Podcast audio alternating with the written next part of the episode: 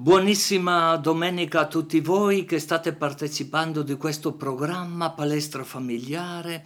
Vi invito a entrare proprio con un clima molto particolare. E due momenti. Iniziamo con due momenti davvero significativi. Il primo, una poesia. E il secondo, una riflessione, come potremmo dire, eh, certe volte dobbiamo anche lasciare spazio all'esperienza e allo stesso tempo lasciare spazio alle riflessioni, uso una parola un po' solenne, sistematiche. La prima è proprio una poesia di Alda Merini, molto conosciuta, attualmente va un po' di moda sui social, mentre nei primi anni era un po' lasciata al margine. È morta il primo di novembre del 2009. Davvero una poesia che nasce da un parto, per così dire, creativo. Creativo perché lascia il segno della durata nel tempo che passa. E la seconda è del presbitero Comini eh, Giorgio Comini, lui che ama molto seguire le coppie, le famiglie in particolare. Perciò due cose che potrebbero eh, sembrare un po' opposte, ma che in una sintesi che voi farete eh, troverete certamente una ricchezza inestimabile. E poi, la vita ci insegna che bisogna sempre volare rifaccio. E poi, la vita ci insegna che bisogna sempre volare in alto, più in alto dell'invidia, più del dolore, della cattiveria, più in alto delle lacrime, dei giudizi. Bisogna sempre volare in alto, dove certe parole non possono offenderci, dove certi gesti non possono ferirci, dove certe persone non potranno arrivare mai. Ci sono alcuni passaggi chiave che via via il Vangelo rivela. Ne elenco i più importanti.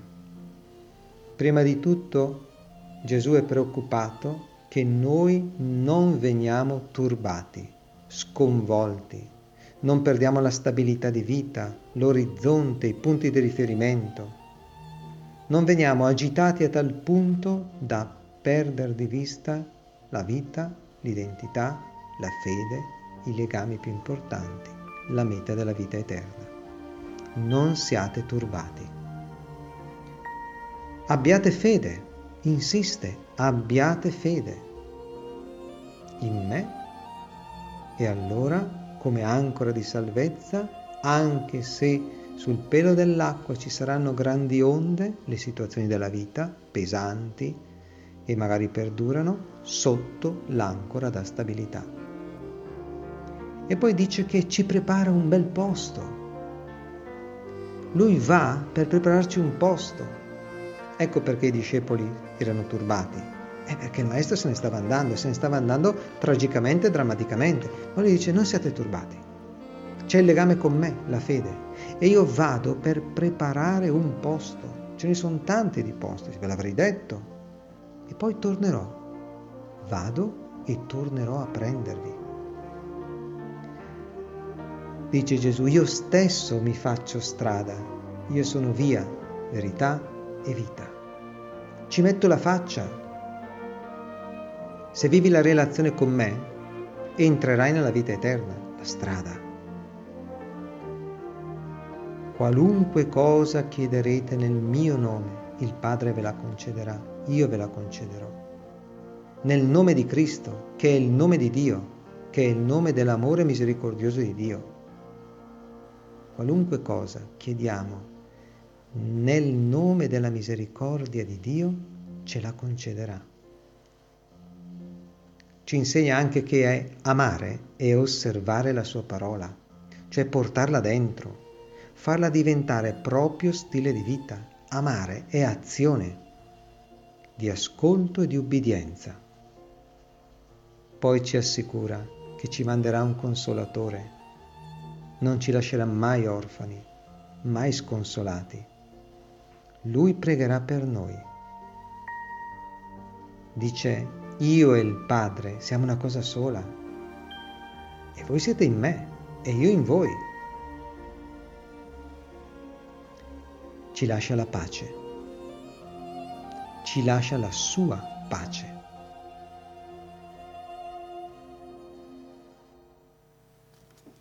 Eh, eh, dà da pensare, no? Dà da riflettere e soprattutto di vivere con intensità questo momento. Per questo che mi permetto di proporvi adesso con la mente di andare a San Gallo. Avete presente San Gallo sopra Botticino? È un posto tranquillo dove anche in estate c'è sempre un'arietta la sera molto bella. Io ho dei ricordi familiari di papà e mamma che mi dicevano che andavano lì per motivi, eh, diciamo così, perché mio fratellino aveva bisogno di respirare, aveva dei problemi proprio respiratori, polmonari. Però adesso ascoltate questa testimonianza di Romina e Pietro che vivono a San Gallo. Sono molto conosciuti, persone che tutti gli vogliono bene perché sono sempre aperti, disponibili. Sono persone che ascoltano anche le coppie che hanno qualche, diciamo così, difficoltà naturali nella vita. Ascoltiamoli. Buona domenica a te, Don Santo, e a tutti gli ascoltatori di Radio ECZ. È con enorme piacere che accogliamo l'invito eh, a portare la nostra testimonianza di coppia sposata da 26 anni. Abitiamo, hai detto bene, nella piccola frazione di San Gallo di Botticino con i nostri due figli, eh, Filippo e Chiara, di 21 e 18 anni. Eh, io e Romina ci siamo incontrati in un gruppo di preghiera nel rinnovamento carismatico.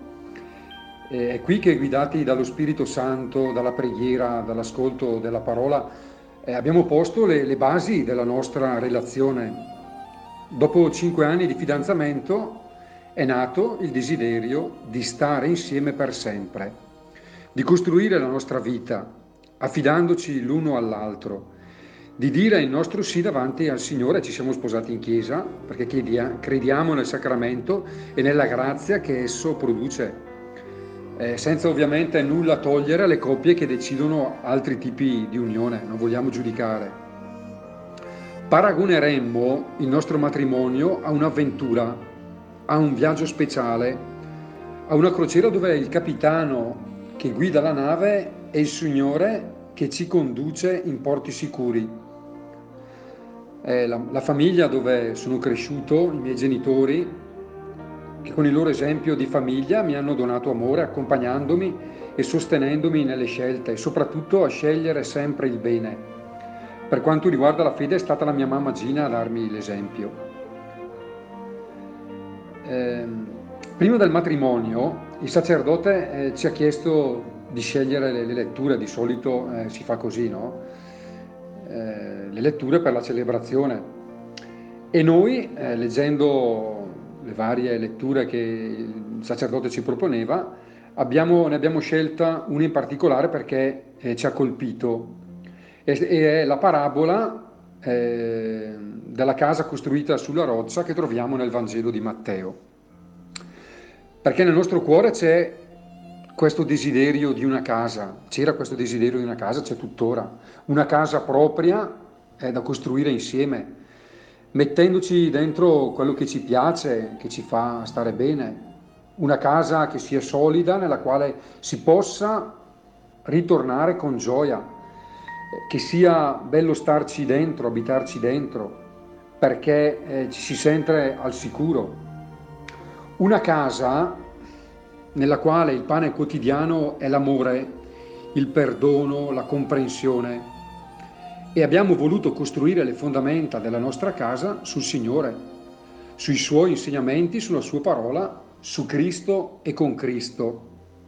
Matteo in questa parabola dice eh, Perciò chi ascolta queste mie parole e le mette in pratica è simile a un uomo saggio che ha costruito sulla roccia. vuol dire essere consapevoli eh, che ci saranno le difficoltà. E il Signore infatti nella parabola non promette che non ci saranno acquazzoni o venti impetuosi, ma che nei momenti difficili c'è una forza sicura su cui fare affidamento. Ci chiedevi, Don Santo, a cosa non potremmo rinunciare. Allora, io personalmente non potrei rinunciare a stare insieme, non potrei rinunciare a Romina, perché è parte di me. Non potrei però rinunciare neanche alla fede. Per noi il giorno più bello della settimana è la domenica, così noi viviamo la domenica. E non, solo perché siamo a casa dal lavoro o perché si dorme di più, ma perché possiamo ritrovarci alla messa con la nostra comunità. Questa fede è la certezza che il Signore è la nostra gioia e questa gioia la vogliamo trasmettere, cerchiamo di trasmetterla ai nostri figli. Poi loro adesso sono grandi, faranno le loro scelte da, da persone adulti, e speriamo che facciano delle scelte sulle orme eh, di, eh, di Mie e di, di Romina. E la speranza è che possano scegliere il Signore come unico bene. Alle coppie indecise diciamo quindi di non avere paura, di fare un cammino onesto di discernimento, di capire se ci sono le componenti umane per poter costruire una vita insieme e poi affidarsi a Dio e soprattutto fidarsi di Dio perché dove non arriviamo noi ci pensa Lui con la sua grazia a condurci per fortuna.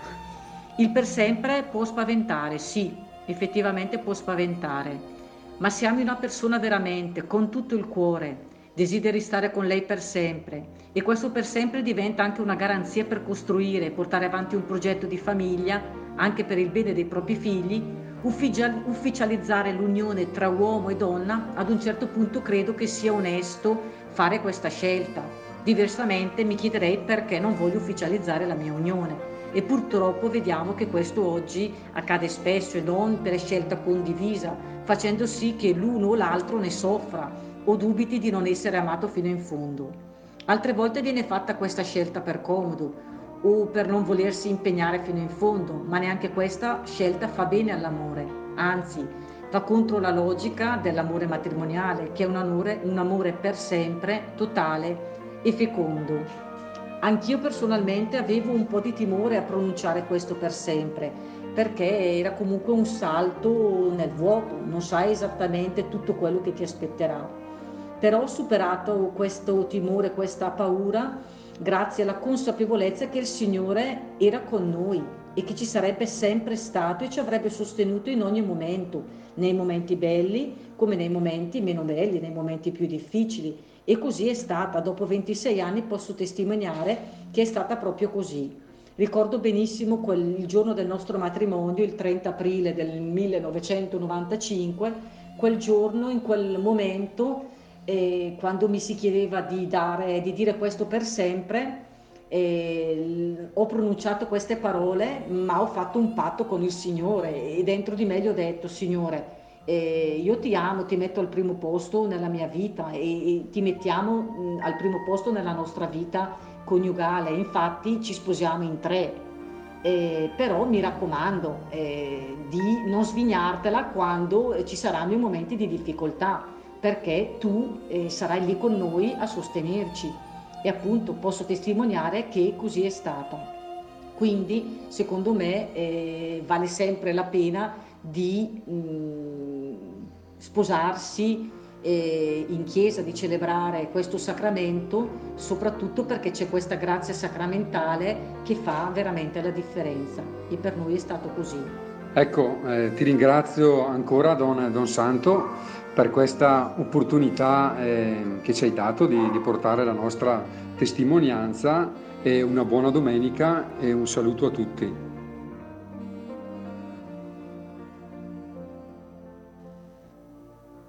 Grazie, grazie Romina, grazie Pietro.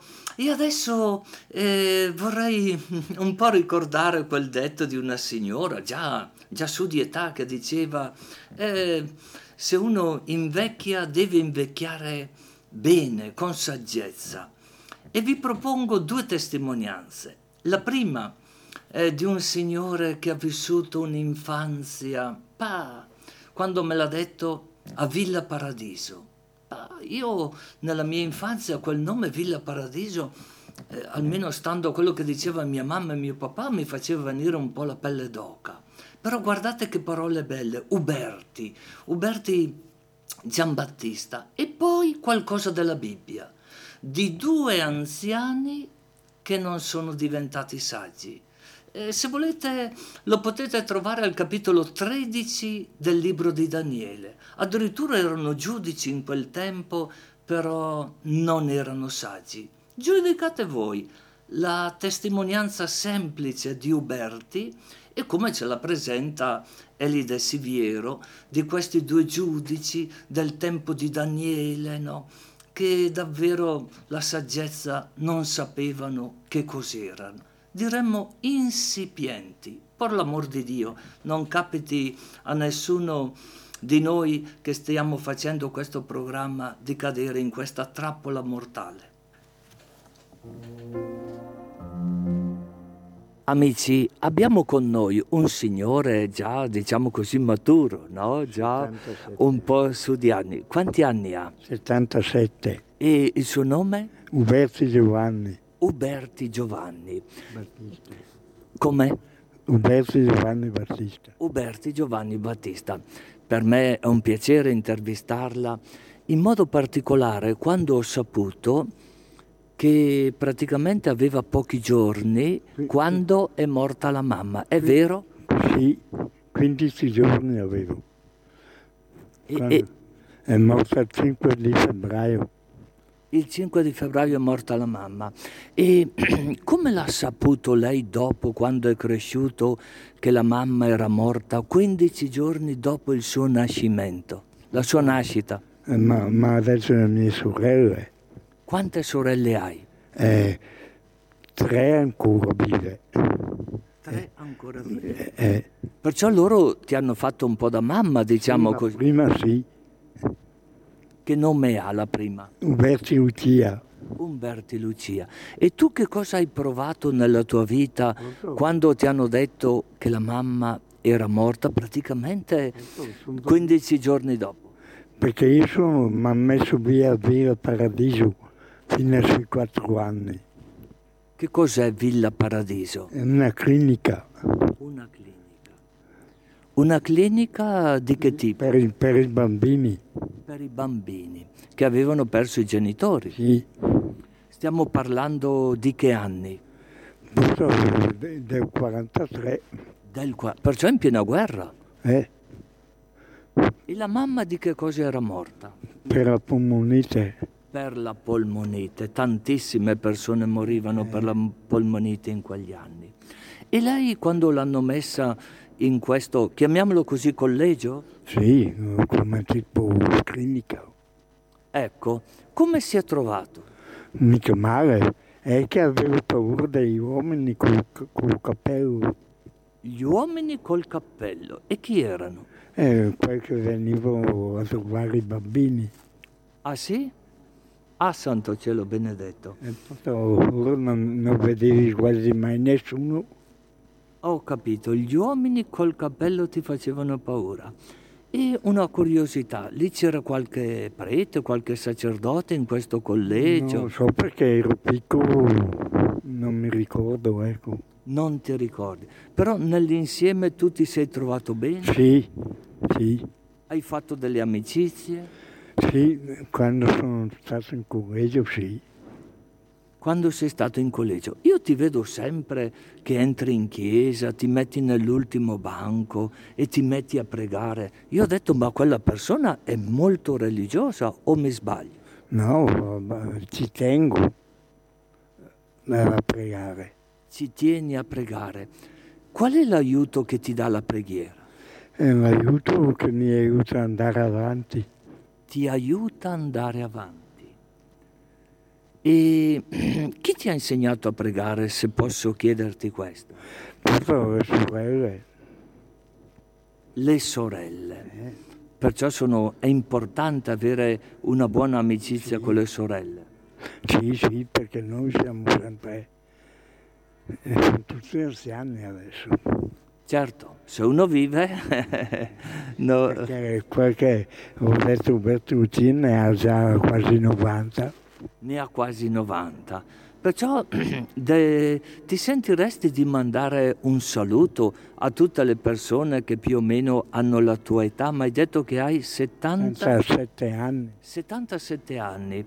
Ti sentiresti di mandare un saluto e di ricordare a tutti che è bello pregare? Va bene, io saluto tutti della mia età, pregate teneramente. Grazie Giovanni, grazie sì. infinite e buonissima domenica. Grazie. Non sempre la vecchiaia è sinonimo di saggezza e di virtù, perché ognuno invecchia così come è vissuto. Bisogna allenare la nostra vita, la nostra anima a crescere in santità e grazia, altrimenti nella vecchiaia tutti i nostri difetti saranno enfatizzati perché non abbiamo le energie e le forze per poterci correggere. Quindi è importante finché si è giovane esercitarsi nella pazienza, nell'umiltà e anche nella castità. Il, c'è un racconto al capitolo 13 del libro del profeta Daniele, che è sicuramente un raccontino edificante, che ci mostra una vicenda eh, molto brutta. Susanna è una giovane donna molto bella e pia che è sposata con un giovane uomo a cui vuole molto bene e ogni giorno va a fare un bagno nelle piscine del giardino perché è figlia di persone molto ricche e ci sono due vecchi che frequentano la casa di suo marito che ogni giorno si nascondono per guardarla mentre fa il bagno, presi dalla lussuria e nessuno riesce a confessare all'altro che vorrebbe unirsi a lei. Sono così presi da questa passione e un giorno mentre lei fa il bagno eh, le si avventano e le chiedono di unirsi a lei perché se non acconsente alle loro voglie, la accuseranno di adulterio, cioè di essere andata con un giovane, di averla sorpresa in adulterio. L'accusa di adulterio voleva dire la lapidazione, quindi la morte, e Susanna si trova fra due fuochi non vuole tradire il marito, non vuole tradire la legge di Dio e concedersi a questi due vecchi e nello stesso tempo non vuole perdere la vita. Ma poi si rivolge a Dio e dice Dio salvami tu, io non posso eh, cedere a, alle voglie di questi uomini. E questi imbastiscono su un processo, la accusano e viene Susanna condannata. Allora, eh, questa vicenda ci mostra da una parte la sorte del giusto che può trovarsi implicato in situazioni sconvenienti, dall'altra che questi due vecchi che erano chiamati due giudici, cioè due persone che avevano un ruolo importante nella comunità, se non hanno imparato a crescere in santità e grazia, rimangono nel loro vizio. Cosa succede? Che Dio però non permette che il suo giusto venga condannato. Il profeta Daniele eh, ispirato da Dio, interviene, interroga personalmente i due calunniatori e fa emergere l'inganno, mostra come ci siano delle contraddizioni. Così, invece che uccidere Susanna, vengono uccisi i due vecchioni, perché ricordiamoci che nella legge di Israele eh, se c'è un'accusa, una volta che la persona è accusata, o muore lei o muore l'accusatore. Quindi cosa vuole raccontarci questo episodio? Che la reputazione di Susanna viene restituita all'onore eh, della sua dignità di sposa casta e fedele e la fama di Daniele cresce fra il popolo, mentre i, i due giudici che rappresentano eh, l'autorità corrotta subiscono la, la punizione. Susanna quindi è il simbolo di Israele, il popolo che Dio aveva scelto nell'antica alleanza per preparare il terreno al Messia e farlo conoscere al mondo ma la maggior parte di questo popolo si era poi mostrata infedele alla legge di Dio, infedele alla sua vocazione e quindi ecco presa dalla lussuria, dove la lussuria, ricordiamoci nell'Antico Testamento, è sempre immagine di idolatria.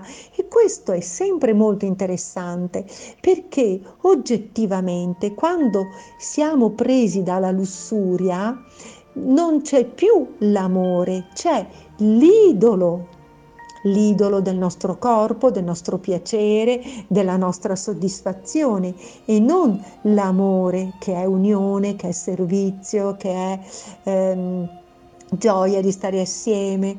Ecco, così come i due giudici malvagi, i due vecchi, anche la parte infedele di Israele sarà gettata, anche la parte infedele del popolo di Israele che non accoglie la fedeltà a Dio deve essere eliminata. Nella nostra vita cosa vuol dire?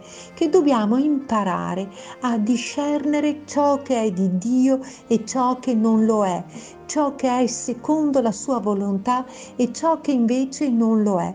Dobbiamo imparare a gestire anche le nostre pulsioni per arrivare da anziani ad essere saggi, santi, eh, persone pronte a donare e non a carpire.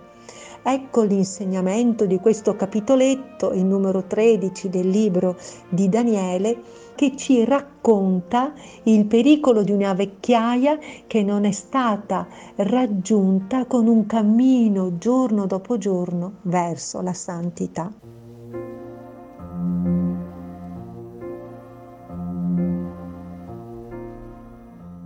Amici, vi ringrazio per aver partecipato a questo programma e ci lasciamo tutti insieme con un flash molto bello del monaco Enzo, Enzo Bianchi, che molti di voi conoscono già.